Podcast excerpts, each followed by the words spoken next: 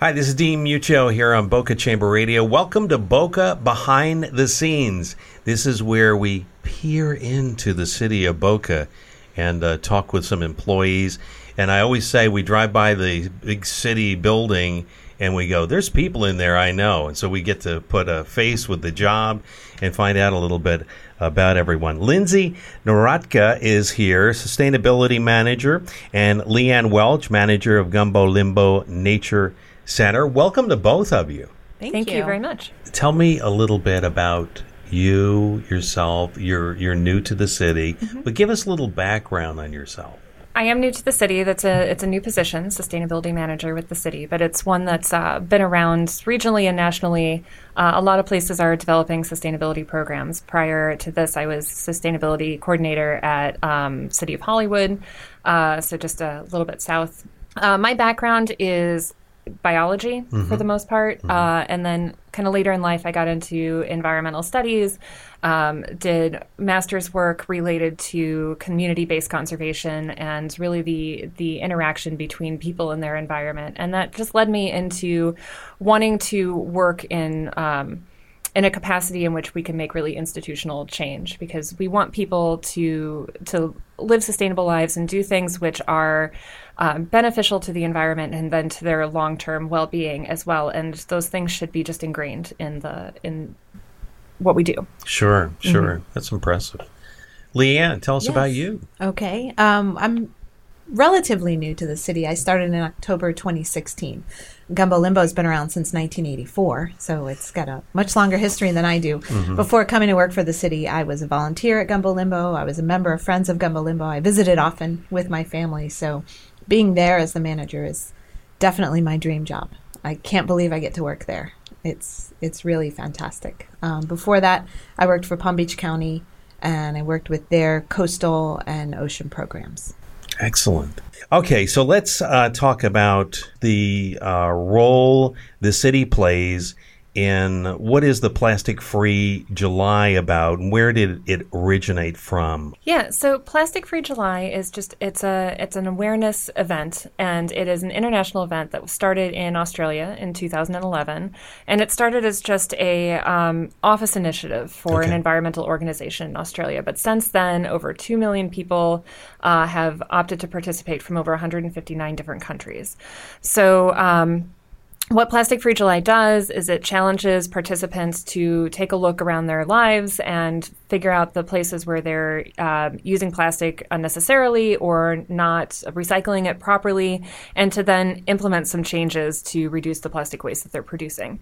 So um, the city is just putting it out there for residents um, as an awareness campaign, and uh, we have some information on the website about some things that you can do to try to participate and reduce some of your plastic. And why go plastic free? What what is the real big picture of this, and what what does it do mm-hmm. for, as far as the environment, and and how does it help? Well, big picture with plastic, um, we've learned a lot in the last few years about the impact of plastic on the environment and just the amount of plastic that we have been producing. Uh, a study came out, uh, I think, last year that uh, looked at all the plastic that's been produced since 1950 and what's happened to it all. And um, the results were surprising to even the people doing the study. Uh, we've produced over 8 billion tons of plastic since 1950. 70% of that has been disposed, and of that, only 90 or sorry, only 9% has been recycled, which means of the plastic waste we're producing, 91% of it is not being recycled, uh, which means that it is somewhere, and sometimes that's going to be places we don't want it, like in our oceans. Um, a lot of that plastic is uh, packaging. Uh, most of the increase in plastic production in recent years has come from uh, packaging and other disposable products. So we have this material which is designed to last forever. Uh, plastic can last anywhere from 450 to 1,000 years to forever. We don't know. It hasn't been around that long. So all the plastic that's ever been produced still exists and 91% of it has not been recycled. Uh, so we have this logical disconnect between this uh, material that lasts forever and a use of it which is for disposable products. And uh, as far as um, the marine life uh, and and the, the turtles, which is such a big thing here on, on the beach along our coast, the plastic really has been uh, detrimental Yeah, and we see that um, up close and personal at Gumbo Limbo. You know, two thirds of our planet is covered in water, so it um, makes sense that two thirds of that plastic that has not been recycled has wound up in the ocean. And, and we see that in the most remote islands in the Pacific that man has never set foot on, and they get there and it's just littered with plastic waste. And we see it up close and personal at Gumbo Limbo, especially in our turtle rehabilitation facility.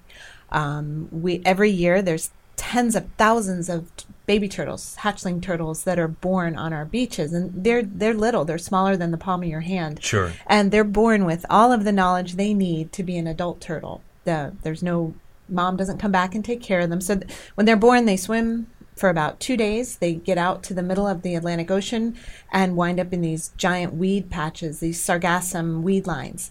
And from there, they are pre programmed to eat pretty much anything that fits in their mouth. So they ingest the they they take it into their system. They eat the plastic, and this really causes internal problems with the the animal itself. Well, sure, because it has no nutritional value and it Right. fills them up. So then they don't eat what they're supposed to be eating. And Right. frequently, a lot of them wind up back in our rehabilitation facility. They're weak and they get washed back up on the beach.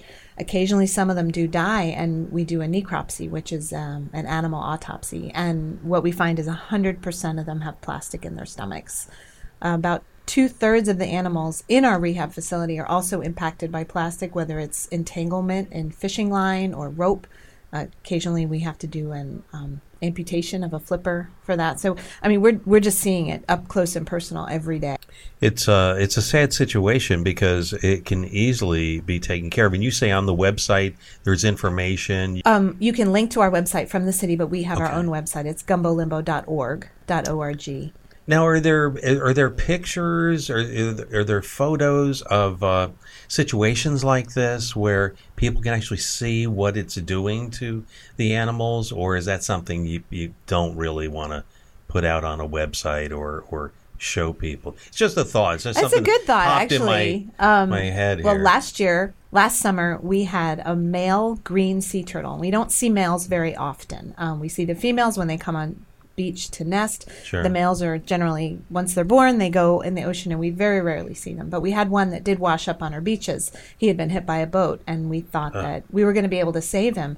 Um, he died within a few days, and when we did that necropsy, we found that he had monofilament fishing line completely entangled inside his intestines. So something he had eaten was wrapped around this fishing line. Um, so unfortunately, there was really nothing we could have done to save him. But we did post those pictures, and they were a little gruesome. But um, we made the decision that it was more important that everyone know sure. what they could do. And, and with that, it's a simple fact of recycling your monofilament fishing line. And the state, FWC, has a huge program where um, just about at every fishing pier, at every inlet, they have these monofilament Mm-hmm. receptacles. So a fisherman, if he's, he's done with his line or he's Just not using it it, just drop it in. So, uh, as far as uh, environmentally friendly events at Gumbo Limbo, what what do you have there as far as for the public to see? And Well, we're open 361 days a year, and everything we were I've been there; it's great. Thanks. Such a great thing. Um, everything we do is based on education. right. Um, but we do have some big events a few times a year. So our biggest, our marquee event is our Sea Turtle Day, and that's generally the first Saturday in March. And we have thousands of guests. We have exhibitors, um, and we ask that you know all of our all the booths and everyone is environmentally friendly. And we bring in lots and lots of extra recycling bins for the day. Um, but we do have at Gumbo Limbo, we have in our nature center and then out by our aquariums, we have water fountains with bottle fillers. And so we encourage people to bring their own reusable bottle or reusable cup. And we've only had them installed for about six months, but we just checked this morning and we've saved over 10,000 plastic water bottles wow. by encouraging our visitors and our volunteers and our staff to use those. So, in addition to Sea Turtle Day, we have World Oceans Day, where we celebrate not just sea turtles, but everyone in the oceans. Sure. And that's um, the second week in June. So let's talk about uh, what people can do to to help with this this situation with uh, getting plastic out of marine life and off our beach. What's some things that, that we can do? Well, if you go on the, the city website, the sustainability page, I have um, just a few kind of easy things, that, changes that people can make. And some of the basic ones, um, you know, as we already talked about the water bottles, uh, reusable water bottles, the city of Boca Raton has amazing water. Uh, our water utility is, um, you know, providing really well regulated, safe, clean, good tasting water. Mm-hmm. And uh, so people can fill bottles. Um, coffee cups are another place where bring your bring your own, um, fill it at home, bring it to work, uh, and then tote bags to replace plastic bags because those are are things that are used a lot uh, for plastic. Plastic bags, in particular, they're lightweight. They tend to to float away, can get into our water bodies, uh, and they can't be recycled curbside. They have to be taken to the bins, like at the grocery stores, sure. so it, it doesn't get recycled as much as the, they could. Uh, straws are another big one. Mm-hmm. Um, there's a, a, lot of uh, momentum around straws at the moment. You know, we talked about images of the turtles and the impact of plastic. And a couple of years ago, there was a video of a sea turtle with a straw up his nose, uh, and it got a lot of people really interested mm-hmm. in in that. And straws are something that are not strictly necessary for most people. And so, one thing that is easy to do is just skip the straw. Just say no straw, please, when you're when you're at a restaurant. I, my wife was with a rest, uh, went to a restaurant, and the the waitress basically said, uh, "We don't serve straws anymore," which is great. Which is great. She was shocked, but uh, it was the first time that that had happened. It's actually really exciting um, just to see it happening almost organically, where people are doing the right thing because it's the right thing, not because you have that, to. Right, you know, making that decision that no straws, uh, for a yeah. whole restaurant to decide. Sure. Well, we're not going to offer straws. Um, they'll have them on request, you know, um, but that that is pretty exciting um, at Gumbo Limbo, we have beach cleanups, and we've been averaging about one a week. And that is external groups that come to us and they want to make a difference. And the easiest thing we can do for a big group is offer them facilitate a beach cleanup. So we provide gloves and um, the little pickers so they mm-hmm. don't have mm-hmm. to touch the dirt. right. Um, and one thing we've just done is invested in reusable, collapsible plastic buckets